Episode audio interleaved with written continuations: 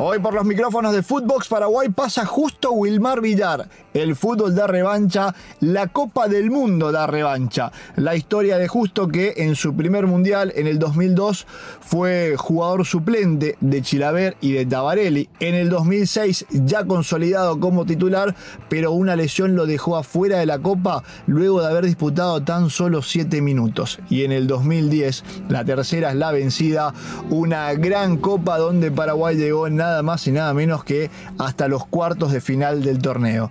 Anécdotas y repasamos un poco de la historia en los mundiales de Justo Villar hoy aquí en Footbox Paraguay. Esto es Footbox Paraguay con Nicolás Litix, exclusivo de Footbox. Bueno, justo que qué lindo charlar con vos eh, de, de, tantos temas.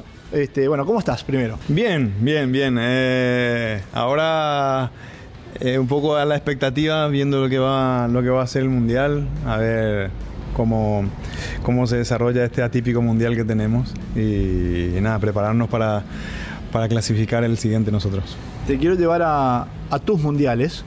Eh, fuiste como en aumento, porque el primero, el primero eh, estabas por detrás de, de, de y de Ricardo. Ricardo. Eh, después jugaste un poquitito en el siguiente mundial. Siete y, minutos. Siete minutos y en el último, bueno, la rompiste. Sí, sí, bueno, yo creo que es el proceso que debemos llevar todos, no, no apurarnos. Eh, a mí me tocó eh, ir un poco de, de ¿cómo, se, ¿cómo, se, dice en la, en la escuela? Y de, y de oyente en el, primer, el primer mundial. Pero sí fue una experiencia maravillosa, porque Paraguay había clasificado en el 98, volvió a clasificar en el 2002 y había un, una camada de jugadores impresionante como la, obviamente la de José Luis. Eh, eh, Chito Ayala, Gamarra, Chiqui Arce. ¿Qué generación? Una generación increíble, José Cardoso, toda esa generación de, de, de grandes jugadores que, que, puso la selección en un, en un nivel tan importante que nosotros los que veníamos detrás que en este caso era eh, también otro que había ido conmigo en ese mundial fue Car Carlos Bonet. Y eran los pibes. Ahí. Éramos los pibes. Ahí Julio Cáceres, Julio César Cáceres también. Y fuimos haciéndonos detrás de un poco de todo ello, ¿no? Con la, con la, con la manera como se jugaban los partidos, con, con manera como se, se peleaba cada partido, cómo se disfrutaba y se sufría también, porque al, al fin y al cabo ir, a, ir a las elecciones disfrute y también sufrimiento, porque hay, hay cosas que pasan. Pero eh, el 2000, luego en el 2006 me tocó... La selección quedó en el... Hoy, el otro día charlamos y es una de las selecciones que, que, que la gente lo tiene muy, muy presente. ¿El 98? Sí. Sí, sí, sí, es más, eh, yo creo que... Creo que porque fue una, una, una selección aguerrida, eh, no sé si no sé si buen fútbol, pero sí tenía eh, era, era durísima, que no era fácil entrarle y que si te hacía un gol era difícil hacerle eh, vos el empate. Entonces yo creo que ha, ha tenido una identidad por los jugadores que tenían. Y, fue, nosotros fuimos como que absorbiendo un poco esa, eh, esa identidad albirroja que tenían esos jugadores y, fuimos supliendo, eh, agregándole cosas para el, tanto el 2006 o el 2010, eh, fuimos agregándole otras cosas que a la, para nosotros fue armar un, un grupo de los mejores que, que, me tocó disfrutar, que me toca disfrutar porque todavía disfrutamos de, de un gran grupo como la que tenemos, la del, la del Mundial 2010. En el 2002 eh, habían, hecho habían hecho pretemporada también, ¿no? Sí, estoy confundiendo con la del 2006 también que se fueron por Austria. No, en el 2002 hicimos pretemporada en Italia, fuimos, era eh, Maldini, era el entrenador de Maldini, así que nos fuimos a Italia, fuimos a Montecatini, creo que fuimos 15 días a hacer un recondicionamiento físico y luego fuimos a, a Japón, fuimos a Matsumoto a hacer pretemporada, va, a hacer partidos ahí. Pero hemos jugado, habíamos jugado con, con alguna, algunos equipos fuertes de ahí y, y, y, la verdad que adaptarse un poco a lo que, a lo que era Medio Oriente, o sea que, o sea, no Medio Oriente, Asia en realidad, porque los horarios, la comida, eh, el clima, había cosas que eran diferentes y nos fuimos haciendo de a poco. La verdad que fue una experiencia increíble.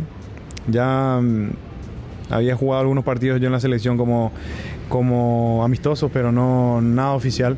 Y, estaba ahí a la expectativa. Tenía cuando estaba Ricardo, Ricardo era el segundo y Ricardo había jugado el primer partido porque José Luis estaba suspendido por, por, eh, por una tarjeta roja, creo que en Brasil. Estaba suspendido para la primera fecha y no sabía si quería quería que entrar, que pasara algo para que yo pueda entrar o que no pasara nada para no entrar y mirarlo de afuera. Pero muchos nervios tenía ese primer partido con muchos nervios. Bueno, ¿y cómo fue la, historia de los siete minutos? Me imagino que también te debe quedar a vos. Debut. fue, como digo, el primer mundial fui de, casi casi que de rebote. Y el segundo mundial sí ya hice toda la eliminatoria. No comencé jugando la eliminatoria, jugó Ricardo en Perú.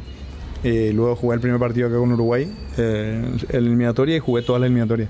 Clasificamos el mundial y era mi mundial, para mí era mi mundial. Me encantaba el clima, lo que vivíamos, cómo estábamos. Y me. me... Parece que fueron a Austria. Ese fuimos a Austria, ese fuimos a Austria. Eso fuimos a Flachau. Fuimos a hacer la pretemporada por allá. Y la verdad que creo que no fue del todo bien la preparación. Tuvimos alguna, algunos inconvenientes. No encontramos las mejores canchas, el clima era muy frío, eh, donde fuimos, eh, algunas cosas que, que, eran diferentes. Y igualmente la preparación, como te digo, mía mentalmente estaba. Eh, lo que no estaba había sido era físicamente. Eh, hay lesiones que se dan por lo mental y otro por lo físico, ¿no? Sí, sí, exactamente. Hay, hay, hay lesiones, bueno, no sé, eh, fractura por estrés, escuché alguna. Pero obviamente que fractura por estrés del músculo o del. O del no, fue tu caso. hueso, no fue mi caso.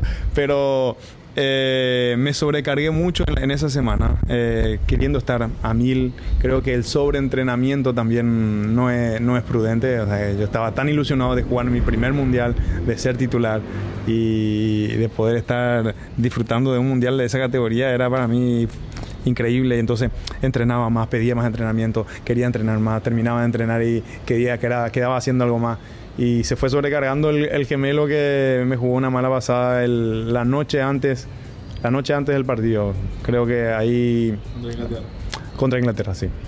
Y esa noche después cómo fue eh, ese día fue bueno siempre que te pasa algo así pensás que eh, como que si nadé tanto y me moría en la orilla porque a mí porque a mí eh, porque justamente tiene que ser este, si yo hice tanto y...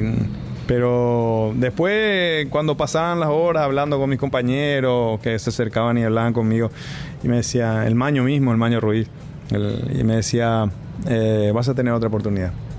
Y como decía, espera, espera, lo duro que es la eliminatoria en Sudamérica, clasificamos al Mundial y me toca, y me, no, no me olvido, me dice, me dice el, el Maño creo que fue, me dice, pero jugaste un Mundial. Estuviste poco, pero jugaste un mundial. Hay muchos jugadores que no jugaron un mundial. Y vos estuviste dentro de una cancha jugando un mundial. Y como que ahí en ese momento como que no te no hay nada que me, que me guste. Pero después analizar y decir, sí, es verdad, hay, hay jugadores crack que nunca pudieron jugar un partido ni clasificar un mundial. Y a, mí me tocó. Y luego sí, la revancha de, ese, de ese 2006 me toca en el, en el 2010, que fue eh, totalmente diferente, con mayor experiencia, viviendo eh, un grupo maravilloso, haciendo una, una pretemporada como, como, debería, como debíamos hacer.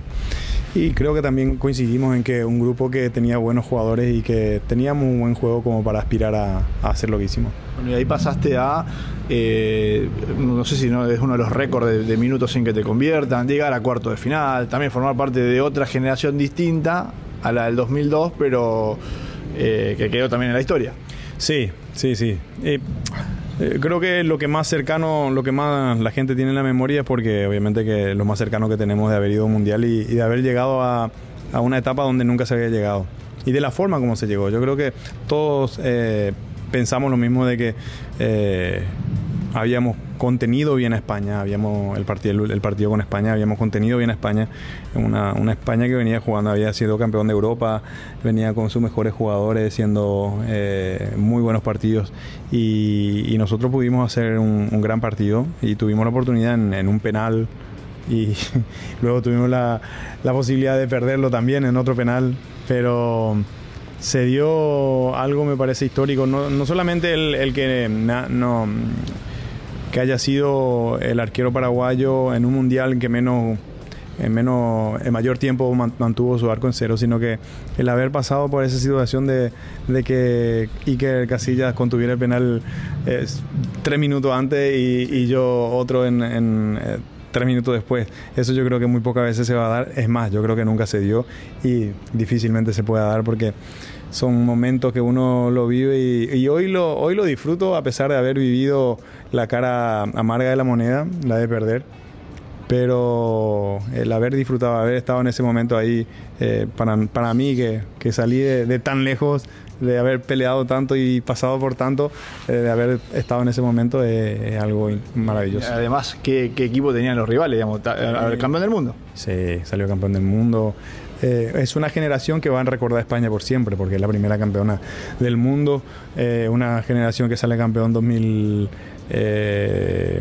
Eh, la Copa, la Copa de Europa antes, el Mundial y creo que también después. O sea que una generación que se mantuvo y, estuvo durante mucho tiempo, una mantuvo una hegemonía en Europa y en el mundo. O sea que yo creo que eh, enfrentar a ese rival a nosotros nos sirvió muchísimo como atenuante de que perdimos ante la mejor selección de España y la mejor selección del mundo en ese momento el resumen de tu carrera es, es, lindo, digamos. Haces un balance y decir, la verdad que viví cosas fabulosas. Sí, sí, sí, sí. Si me pongo, si me pongo a mirar dónde, dónde comencé, yo creo que a todos nos pasa, a todos los que fuimos profesionales y los que vivimos, eh, principalmente los que vivimos mundiales.